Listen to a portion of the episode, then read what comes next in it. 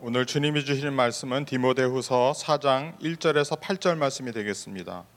디모데후서 4장 1절에서 8절 말씀입니다. 하나님 앞과 살아있는 자와 죽은 자를 심판하실 그리스도 예수 앞에서 그가 나타나실 것과 그의 나라를 두고 엄히 명하노니 너는 말씀을 전파하라 때를 얻든지 못 얻든지 항상 힘쓰라 범사의 오래 참음과 가르침으로 경책하며 경계하며 권하라.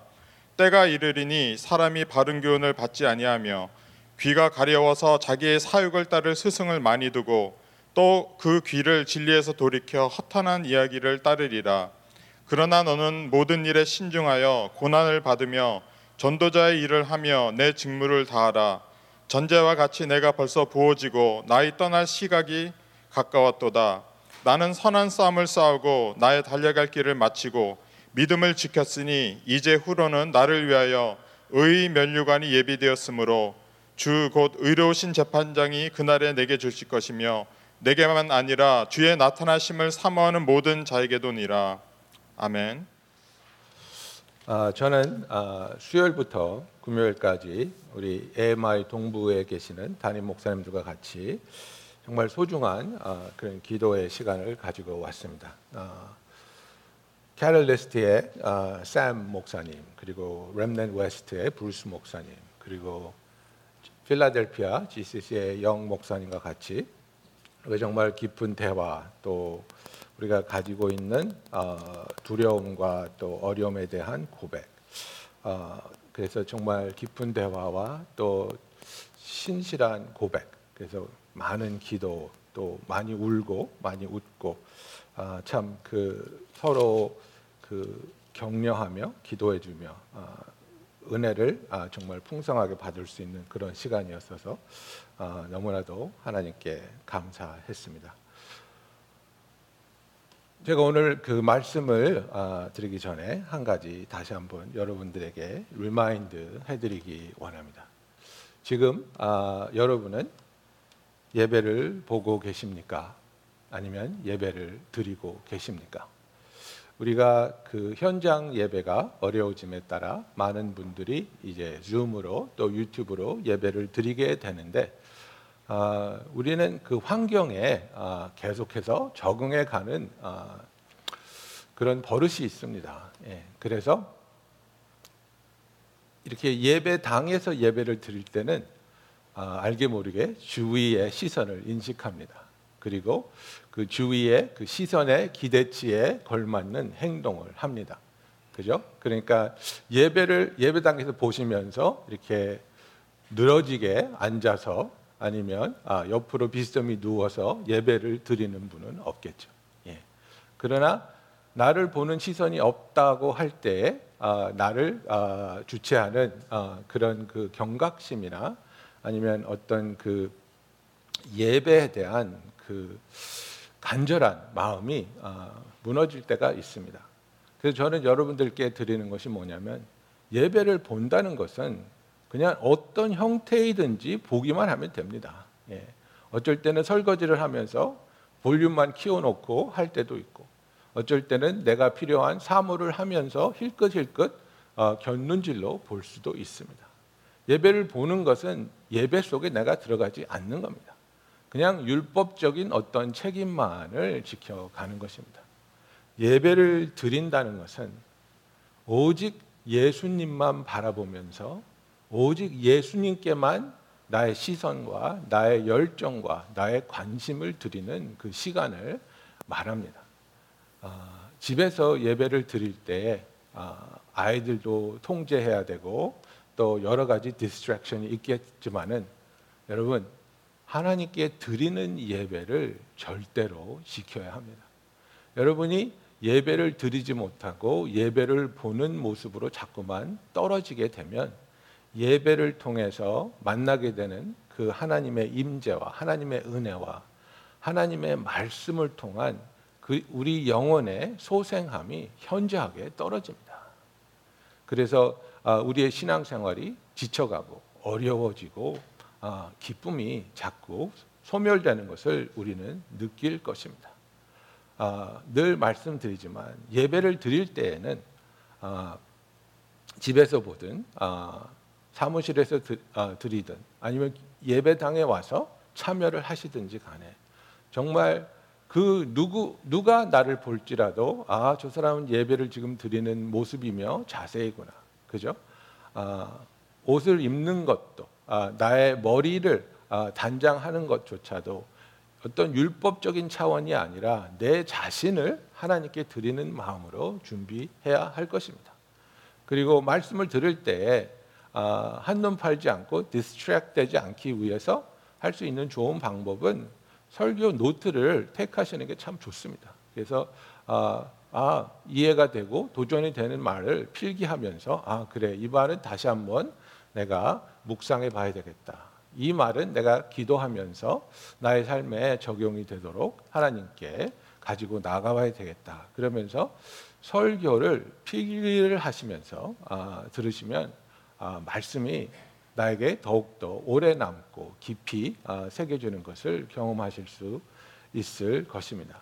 그래서 정말 그 이 코로나 바이러스로 인한 아, 이 현장 예배의 아, 완전 아, 완전히 아, 열려지는 것이 오래 걸릴 것 같지 않습니까? 그러면 우리가 이렇게 온라인으로 드리는 예배 기간이 길어질 텐데 그럴수록 여러분 아, 우리 자신을 다시 한번 바로 잡고 온전한 모습으로 진정한 마음으로 예배를 보는 사람이 아니라 예배를 드리는 예배자가 되겠다는 그 결심으로 하나님께 예배를 드리시는 저와 여러분이 되기를 예수님의 이름으로 축원합니다. 오늘은 아, 선한 싸움이라는 제목을 가지고 아, 여러분과 은혜를 나누기 원합니다. 이제 디모데 후서 4장은 아, 사도 바울의 그 소환성이라고 할 수 있는 이제 죽기 전에 부르는 마지막 아, 노래 그죠? 그래서 유언 같은 독백을 지금 자기의 신앙의 아들인 디모데에게 하고 있습니다. 그래서 6절에 보면 전제와 같이 내가 벌써 부어지고 나의 떠날 시각이 가까웠도다.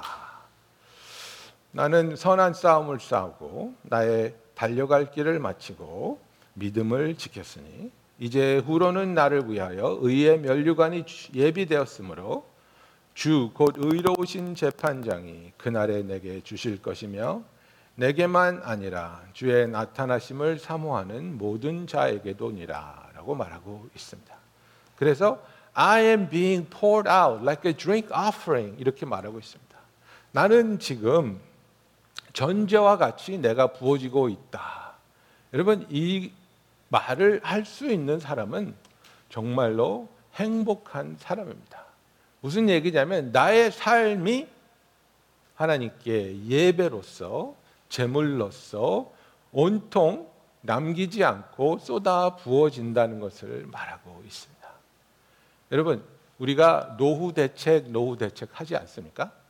노후 대책은 언제 하는 겁니까? 내가 죽기 5년 전에 하면 노후 대책이 될까요? 죽기 1년 전에 하면 노후 대책이 될까요? 젊은 사람 말로 택도 없습니다. 예, 노후 대책은 평생 해야 되는 겁니다. 젊었을 때 직장을 처음 가졌을 때부터 시작해야 되는 게 노후 대책입니다. 아, 살기에 바빠서 결혼하느라 집 사느라 아이 키우느라 노후 대책 못하고 은퇴될 은퇴할 쯤 해서 노후 대책하려면 정말 가진 것도 없고 할 수 없는 것이라는 것을 깨달을 때가 있습니다. 여러분 우리가 우리의 삶을 하나님께 정말로 전제와 같이 부어 드릴 수 있는 삶이 된다는 것은 내가 죽기 전에 부어 드릴 수 있는 게 아닙니다. 나의 평생을 통해서 신실하게 하나님을 향하여 살아온 삶을 드리는 것이 전제입니다. 내가 지금은 이렇게 살지만 죽기 전에는 하나님 사랑합니다. 고백하고 죽을 거예요. 그게 아니란 말입니다. 하나님 사랑합니다라는 고백은 죽기 전에 딱 한 번 드리는 고백이 아니라 매일 매 순간 하나님 사랑합니다. 하나님을 사랑하기 때문에 내가 이 선택을 합니다. 하나님 사랑하기 때문에 이 희생을 합니다. 하나님 사랑하기 때문에 이 어려움을 견딥니다. 하나님 사랑하기 때문에 내가 오늘도 신실하게 살아가고 있습니다. 사도 바울은 지금 내가 죽어가고 있다. 그래서 내가 지금 전제같이 부어지고 있다라는 얘기가 아니라 예수님을 만난 뒤로부터 나의 삶은 오직 예수를 위해 사라져 왔다는 너무나도 놀랍고 아름다운 고백을 하고 있는 것입니다. 물론 그렇습니다. 여러분. 하나님께서는 우리를 사랑하시고 또 우리가 예수님을 알기 전에 살았던 날들이 얼마나 낭비였고 죄악으로 가득 찼는지 그래서 마귀에 속한 바 되어 죄의 종노릇 하면서 너무나도 소중한 날들을 까먹은 것을 알고 계십니다. 그러나 그런 날들에 대해서 하나님은 분명히 약속해 주고 있습니다. 요엘 2장 25절에 보면 내가 전에 너에게 보낸 큰 군대 곧 메뚜기와 느치와 황충과 팥중이가 먹은 횟수대로 너에게 갚아주리니 I will restore all the years the years that locust and the pest have eaten away and stolen from you 그러니까 우리가 예수를 알기 전에 그를 몰라서 죄악 속에서 정말 실수하고 실패하고 벌었다가 뺏기고 벌었다가 날리고 도둑 맞고 그런 재물뿐만 아니라 그런 날들을 하나님은 예수를 믿기 시작하면서 우리에게 회복시켜 주시겠다고 말씀하고 있습니다. 하나님은 우리의 삶을 우리가 온전히 하나님께 전제로 드릴 수 있기 위해 우리를 깨끗하게 해 주시고 우리와 함께 해 주시며 우리를 축복하여 주시는데 우리는 과연 그러한 삶을 살기 위해서 나의 삶의 생명이며 원동력이며 기쁨이며 예배의 이유가 되는 분을 여호와 하나님, 예수 그리스도 성령 하나님으로 인식하며 그분을 바라보며 그분을 의지하면서 살았는지 아니면 나의 기쁨은 나의 소망은 이 세상에서 얻을 수 있고 가질 수 있는 것들이라고 여기면서 살아왔는지를 우리가 돌아봐야 됩니다. 예레미야서 2장 13절에 보면요. 하나님께서 이스라엘을 심판하시면서 그들이 저지른 아, 두 가지 악을 아, 말씀하십니다. 예레미야서 2장 13절에 보면 내 백성이 두 가지 악을 행하였나니 곧 그들이 생수의 근원되는 나를 버린 것과 스스로 웅덩이를 판 것인데 그것은 그 물을 가두지 못할 터진 웅덩이들이니라 말하고 있습니다. 그래서 이스라엘을 여행해 보신 분들은 알겠지만 이게 웅덩이가 cistern이라 그래가지고 바위를 파가지고 그 커다란 바위를 파서 그 속에 물을 저장할 수 있게 만들어 놓은 게 cistern입니다. 근데 이 cistern에 금이 가고 crack이 생기면 그 소중한 가뭄 때를 위해서 저장했던 물이 다 흘러나와 버리고 아무것도 담지 못하는 것입니다. 그런데 하나님께서는 너희들은 그런 날을 대비해서 웅덩이를 파고 거기다가 물을 채워내면 될 것이라고 생각했는데 그 이유는 뭐냐면 물이 있을 때도 있고 없을 때도 있다고 생각하기 때문이라고 생각하는데 그게 아니라 나는 너희의 생수의 근원이 되는 I am the living river이라고 말씀하고 있는 겁니다. 하늘에서 흘러내려오는 그 강물 같은 하나님의 은혜와 하나님의 생명을 받아들이려고 하지 않고 이 세상에서 내가 벌 수 있고 얻을 수 있고 가질 수 있는 것이 나의 삶의 근원이 되고 그것을 나는 나의 웅덩이에 차곡차곡 쌓아 놓았다가 어려울 때 그것을 끄집어내어서 사용해야지라고 생각한 것 이 두 가지가 큰 악이라고 예수님은 말하고 있는 겁니다. 생수의 근원이 되시는 하나님을 버리고 이 세상을 통해서 내가 필요한 것을 공급받으려고 하는 것. 여러분, 이게 악입니다. 그리고 우리는 이 사회가 우리의 문명이, 과학이 발전하고 있다고 기뻐하지만 이 발전하는 것을 통해서 사회가 하려는 것은 무엇입니까? 하나님을 더 이상 필요하지 않도록 그런 사회를 만드는 것이 이 사회의 꿈입니다. 더 이상 절대자에게 무릎 꿇지 않아도 되고 그의 힘을 그의 도움을 구하지 않아도 되고 우리의 가진 것으로 우리의 실력으로 우리의 모든 문제를 해결할 수 있는 그 유토피아 사회가 추구하는 유토피아는 하나님이 없습니다, 여러분. 하나님이 없는 것을 추구하는 것이 사회이고 그것을 추구하는 것이 바로 악이라는 것입니다.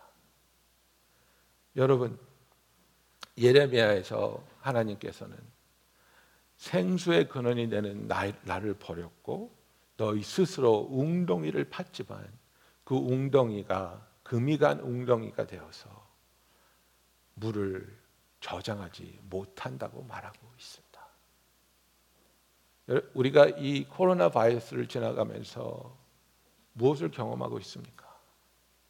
내가 모아놨다고 생각한, 내가 쌓아 올렸다고 생각한, 내가 가지고 있다고 생각한 것들이 터진 웅덩이구나. 여러분 이것을 체험하고 있지 않습니까? 이것을 경험하고 있지 않습니까? 이 정도면 됐어. 이 정도면 죽을 때까지 괜찮을 것 같아. 그런 것들이 여지없이 붕괴되고 있습니다. 우리들의 웅덩이가 터져나가고 있다는 것입니다. 하나님께서는 이런 어려움들을 통해서 사람들이 하나님께로 돌아오기를 원하고 계십니다. 우리는 정말 하나님께로 돌아오기를 원하는가?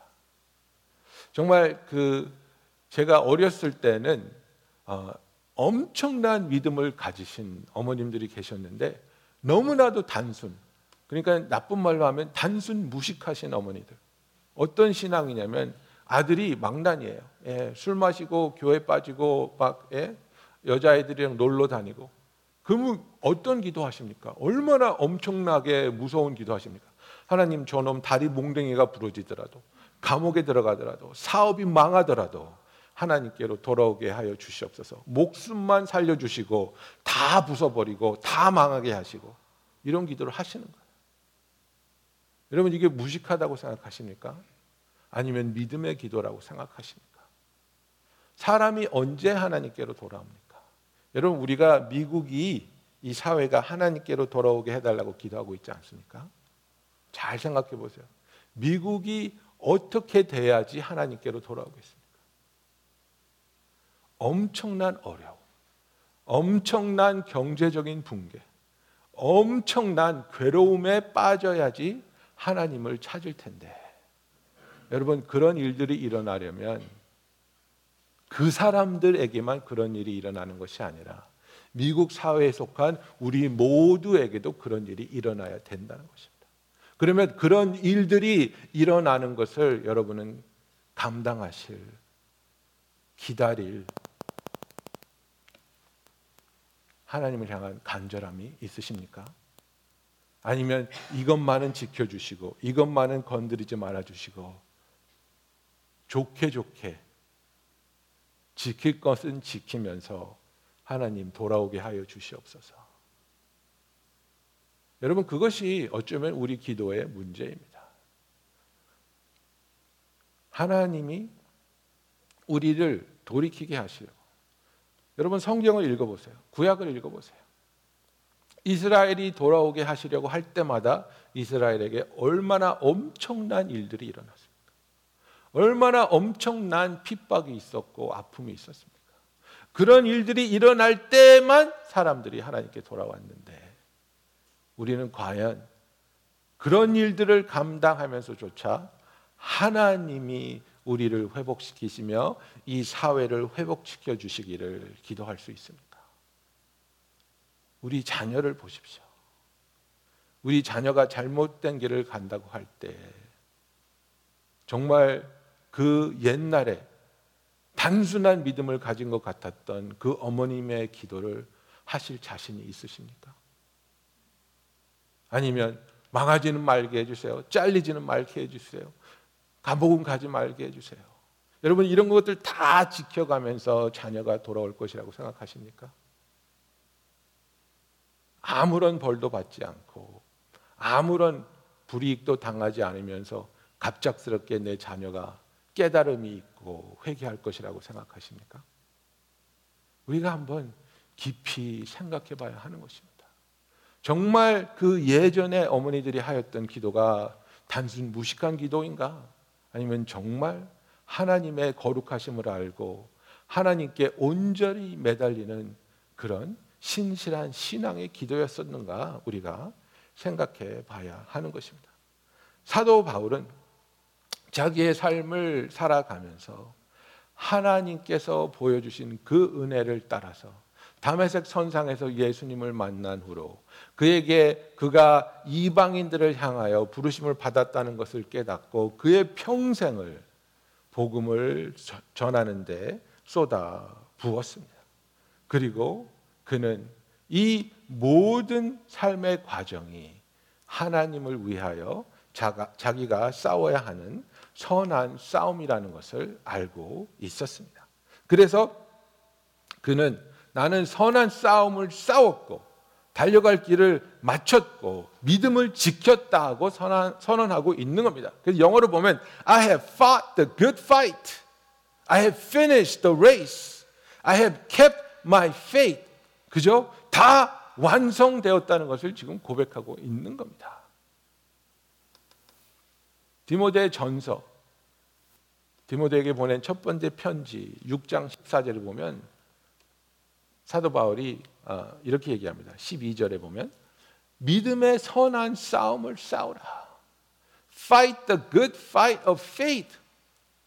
영생을 취하라. 이를 위하여 내가 부르심을 받았고 많은 많은 증인 앞에서 선한 증언을 하였노라.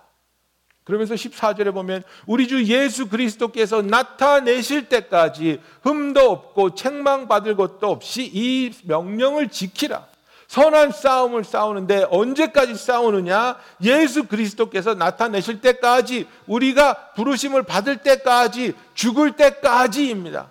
은퇴할 때까지가 아니고 제가 한번 말씀드렸나요? 어, 캘리포니아에서 그 이세 교회를 꽤 잘하시던 영어권 목사님이 있었는데 어, 이제 교회가 이제 좀 좀 막 성장하다가 어려워지면서 한 50대 초반인가 중반에 은퇴를 하셨어요. 예, 은퇴를 하셨어요. 은퇴를 하는 건 좋은데 이 목사님 은퇴를 하고 나서 그냥 굉장히 그 세상 사람 같이 돼버린 거예요.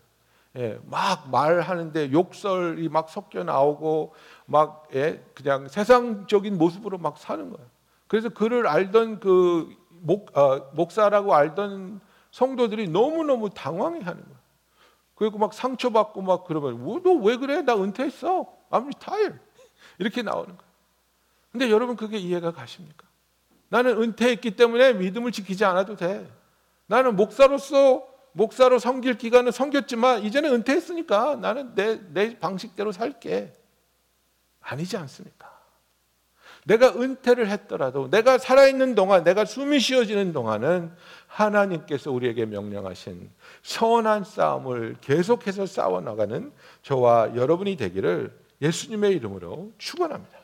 그래서 우리의 신앙이 끝까지 지켜져야 되고 끝까지 신실해야 된다는 것을 사도 바울은 디모데후서 2장에서 이렇게 이야기하고 있습니다. 디모데후서 2장 4절부터 아, 2장 3절부터 보면 너는 예수 그리스도의 좋은 병사로 나와 함께 고난을 받으라. 병사로 복무하는 자는 자기 생활에 얽매이는 자가 하나도 없나니 이는 병사로 모집한 자를 기쁘게 하려 함이라. 경기하는 자가 법대로 경기하지 아니하면 승리자 승리자의 관을 얻지 못할 것이며 수고하는 농부가 곡식을 먼저 받는 것이 마땅하니라고 말하고 있습니다. 그래서 우리를 예수 그리스도의 군사로 그리고 다른 아, 다른 박지라는 경주에 임하는 자로 그리고 농사를 하는 농부로 비유를 하는데 이 세 가지 다 무엇을 요구하는 어, 그런 그 행동입니까? 이 세 가지 다 끝까지 신실해야 되는 겁니다. 우리가 전쟁을 하는데 아무리 우세하게 전쟁을 이끌어 나간다 할지라도 마지막까지 승리를 지키지 않으면 패배하는 게 전쟁입니다. 여러분 달리기도 마찬가지입니다. 이, 이 이때는 이 마라톤을 얘기하는 건데요. 내가 마라톤을 그 20 몇 마일을 뛰면서 1등으로 뛴다고 칩시다. 그리고 2등과는 30분간의 거리가 벌어져 있다고 생각합시다. 그래서 99.9%를 그렇게 1등으로 뛰었어요. 그리고 이제 finish line이 바로 내 앞에 있는데 내가 그 finish line을 넘지 않았는데 거기서 그냥 앉는 거예요. 그러면서 나는 99%를 99.9%를 1등으로 달렸으니까 마지막 0.1%를 1등으로 달리지 않는다고 해도 1등은 내 것이야라고 우리 말할 수 있습니까? 아닙니다. 99.9%를 1등으로 달리고 그 피니시 라인을 넘지 않으면 나, 나보다 1시간 뒤쳐져 있던 2등 주자가 나를 지나가면 2등 주자가 1등 되는 겁니다. 농사 지으시는 분들 농사 지으십니까? 뭐 가끔 깻잎도 예? 깻잎, 고추, 호박 이런 거 땅이 좀 있으시면 하시지 않습니까? 예, 흙을 부드럽게 하고 멀치도 뿌리시고 예, 비료도 주시고 씨도 뿌리고 잡초 뽑아내고 물도 주고 이러면서 잘 기르는데 제가 필라델피아 있을 때는 요만한 밭이 있었고 거기다가 예, 깨도 뿌리고 고추도 심고 그랬는데 잘 길렀어요. 막 잘 자랐어요. 근데 필라델피아도 여름이 대단하거든요. 여름에 2주 동안 캘리포니아 갔다 오면 그 무성했던 고추와 깨가 바싹 말라 죽어 있는 거예요. 아무리 그때까지 내가 잘 케어를 했다 할지라도 수확이 끝날 때까지 케어가 잘 되지 않으면 수확할 수 없습니다.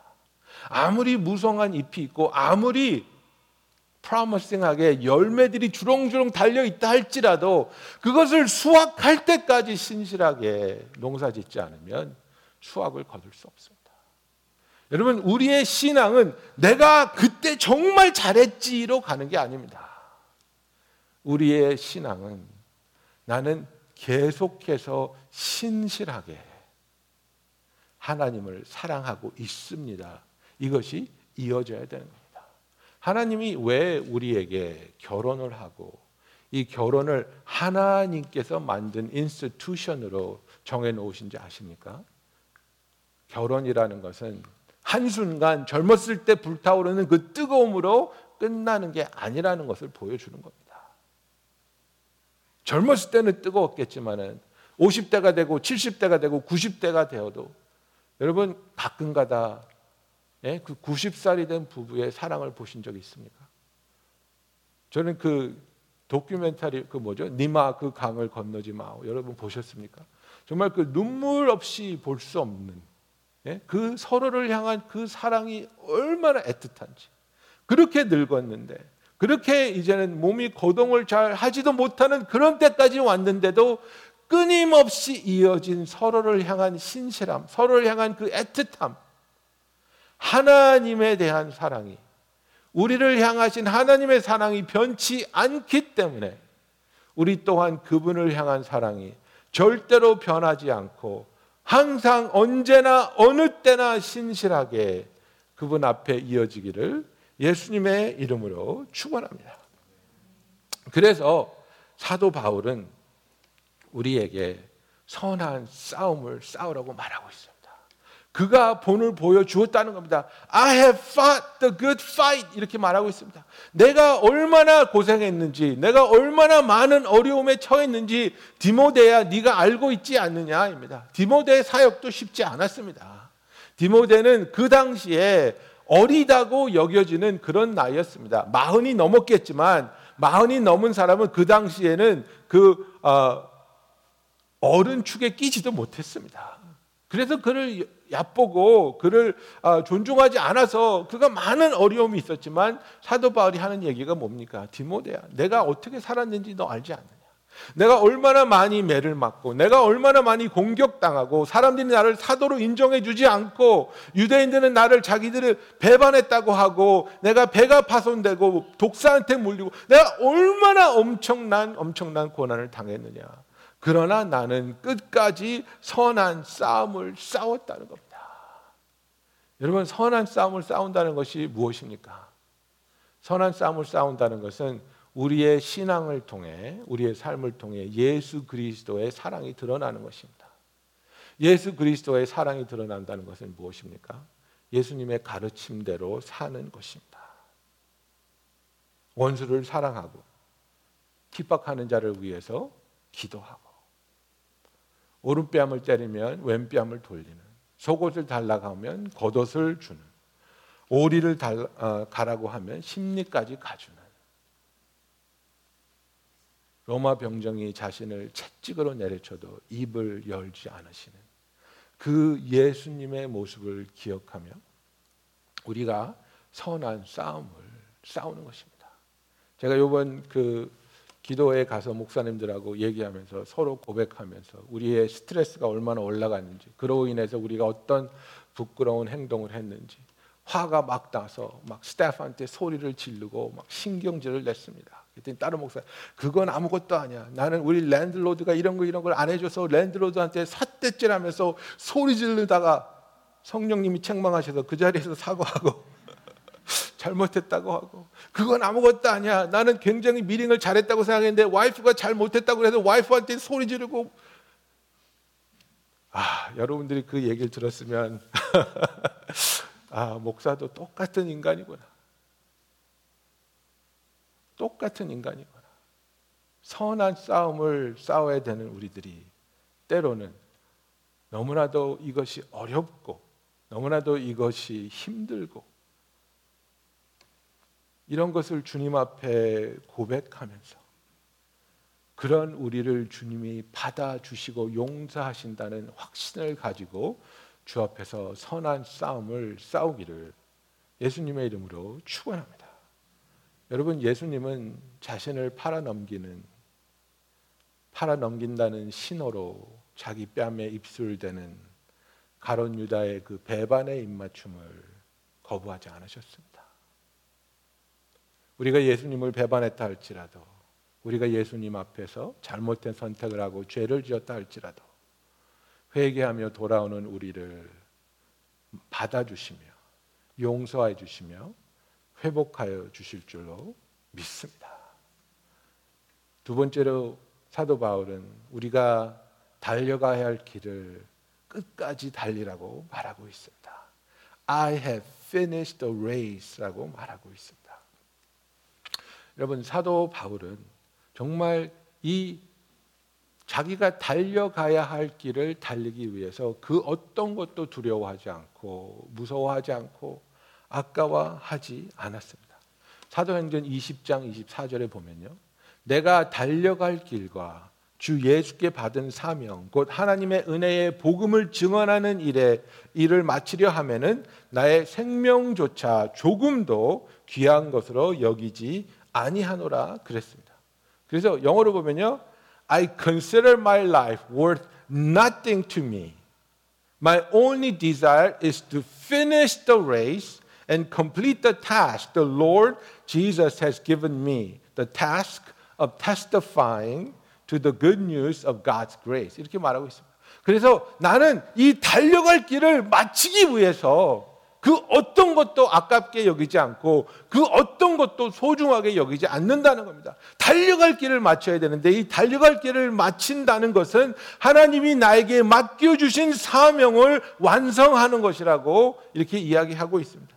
여러분 이 이야기가 어디서 나온 거냐면 사도행전 20장은 이제 2차 그 전도 여행을 하고 이제 그 3년 동안 에베소에서 머물지 않습니까? 에베소에서 머물면서 그 두란노 서원을 이제 기원으로 해서 거기서 사역을 하고 있었는데 성령님이 이제 예루살렘으로 가려고 보내려고 예루살렘으로 가라고 하는 겁니다. 근데 많은 선지자들과 예언자들이 와서 그러는 겁니다. 예루살렘 가면 죽습니다. 예루살렘 가면 밧줄로 묶여서 끌려갑니다. 사도 바울이 나도 안다. 나도 안다. 성령님이 나한테 이미 다 보여주셨다. 이겁니다. 그러면서 내가 그런 것이 나를 기다리고 있는 것을 알지만 나는 두렵지 않다는 겁니다. 내가 예루살렘으로 감으로써 포송되어 로마로 가게 되는 것. 그래서 주께서 나에게 맡기신 그 사명을 완성하는 것이 나에게는 가장 큰 기쁨이고 그것을 위해서는 나의 생명조차도 아깝게 여기지 않는다고 말하고 있습니다. 그래서 그 어, 항구에 밀투스 항구에 그 리더들을 다 모아놓고 이 얘기를 하고 나서요. 아, 20장 36절에 보면 이렇게 되어 있습니다. 이 말을 한 후 무릎을 꿇고 그 모든 사람들과 함께 기도하니 다 크게 울며 바울의 목을 안고 입을 맞추고 다시 그 얼굴을 보지 못하리라 한 말로 말미암아 더욱 근심하고 배에까지 그를 전송하니라 그랬습니다. 죽으러 가는 겁니다.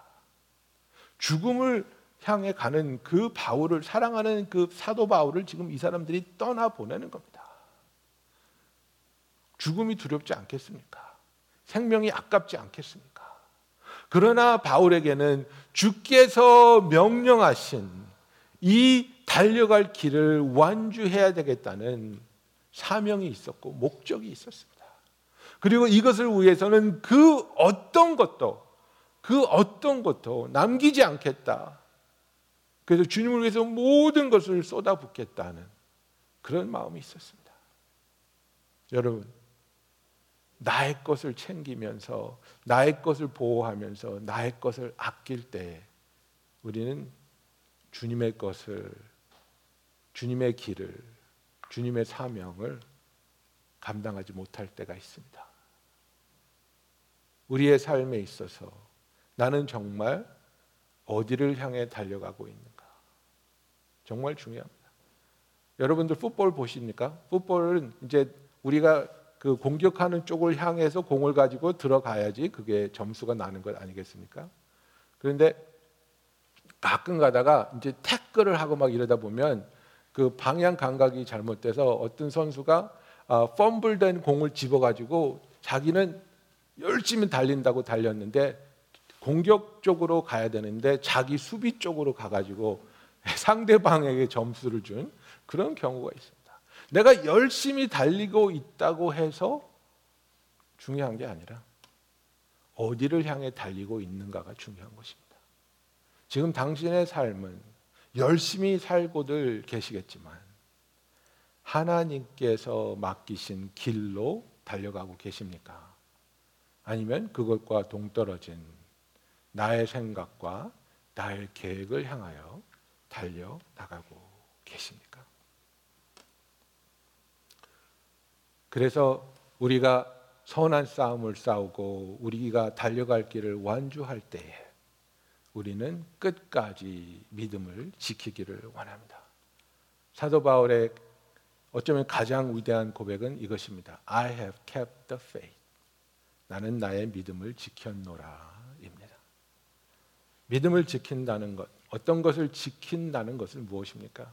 이것이 너무나도 소중하기 때문에 어떤 위험을 무릅쓰고라도 이것을 지켜낸다는 것입니다. 그죠? 여러분 어, 이제는 좀 오래된 영화가 됐지만 Saving Private Ryan, 그죠? 라이언 어, 이병 구하기 그 영화 보셨습니까? 예? 그의 형제들이 다 전쟁에 죽어서 이제 미국에서 이 병사만은 살려야 되겠다. 그죠? 그래서 한 소대를 다 보내가지고 이 병사를 살리기 위해서 지켜내기 위해서 모든 사람이 죽지 않습니까? 모든 사람이 죽어가면서 이 병사를 살려내는 겁니다. 지키는 겁니다. 그죠? 지킨다는 것은 이것이 가장 소중한 것이기 때문에 이것을 지키기 위해서 그 어떤 것도 희생할 수 있는 것이 지키는 겁니다. 나는 무엇을 지키고 있는가? 정말 나는 믿음을 지키고 있는가? 아니면 상황이 힘들고 상황이 어렵고 공경에 처해 있기 때문에 믿음을 버리면서 나에게 필요하고 소중하다고 생각되는 그것이 나의 직위일 수도 있고 어떤 뭐 쌓아 올린 업적일 수도 있고 경제적인 문제가 될 수도 있고 그죠? 나는 믿음을 지키고 있는 것인가 아니면 세상에서 얻은 어떤 것을 지키려고 몸부림치고 있는 것인가?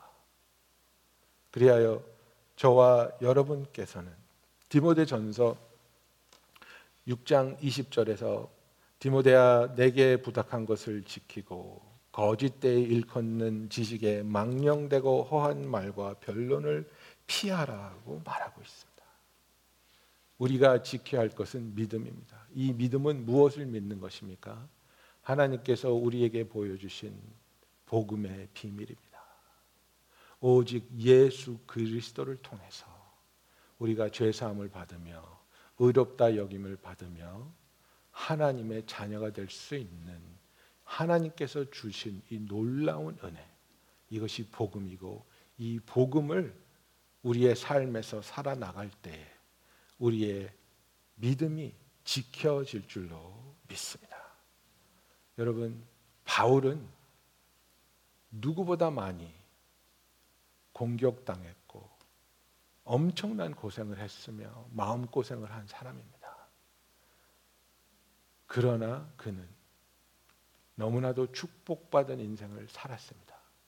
왜냐하면 그 인생의 모든 것을 하나님께 전제로 부어 드릴 수 있는 삶을 살았기 때문입니다. 우리의 삶이 지금까지 온전히 하나님을 위해서 드려지지 못했다 할지라도 지금 이 순간부터라도 하나님 나는 이제부터 하나님께 부어지는 전제가 되기 위한 삶을 살기 원합니다.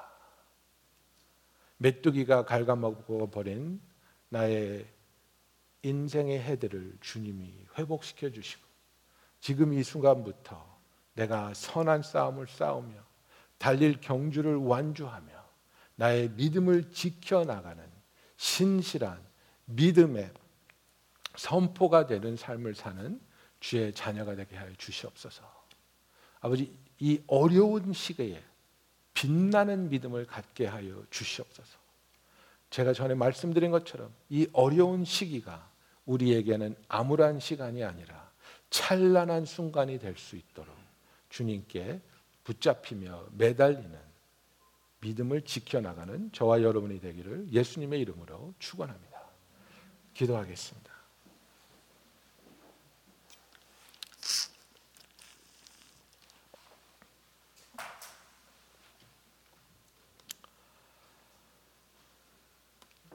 사랑하는 성도 여러분,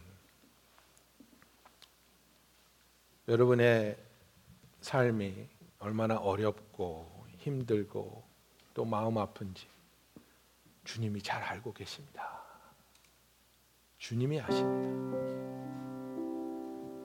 주님이 아시며 주님이 그 여러분의 마음을 위로하며 또 소망을 주시며 이 상황을 이겨내며 이 상황에서 주님의 빛을 발할 수 있는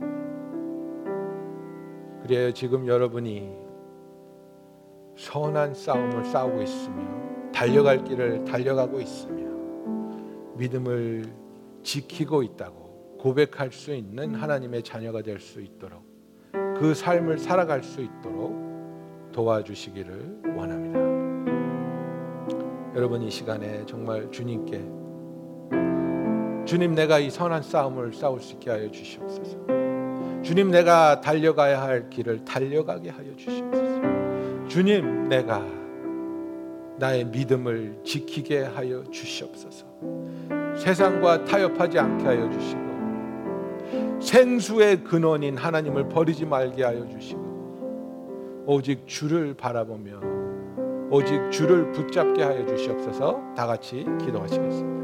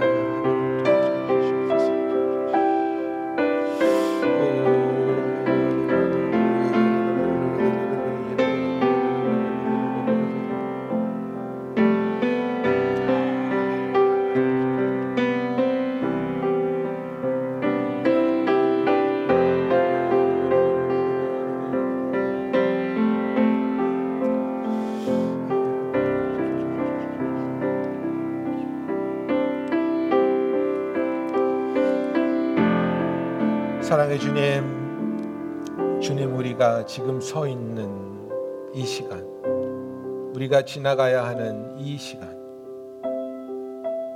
이것이 무의미 없는 무의미한 고통과 괴로움의 시간이 아니라 이 시간을 통해 주의 신실하시며 우리를 사랑하시며 우리를 극률히 여기시며 도우심을 체험하는 귀한 은혜의 시간이 되게 하여 주시옵소서. 정말 우리가 더욱더 깨어나 이 상황 속에서 주를 간절히 구하며 간절히 바라며 주님과 동행하게 하여 주시옵시고 아버지 우리가 살아가는 하루하루가 선한 싸움을 싸우는 하루가 되게 하여 주시고 달려가야 할 길을 달리는 그런 날들이 되게 하여 주시며 그 와중에서 끊임없이 우리의 선택과 우리의 기도와 우리의 삶을 통해 믿음을 지켜 나가게 하여 주시옵소서. 신실하신 하나님, 변치 않으시는 주님, 우리가 주 앞에서 신실하게 하여 주시옵소서. 선한 싸움을 싸우며 승리하게 하여 주시옵소서. 예수님의 이름으로 기도하였습니다.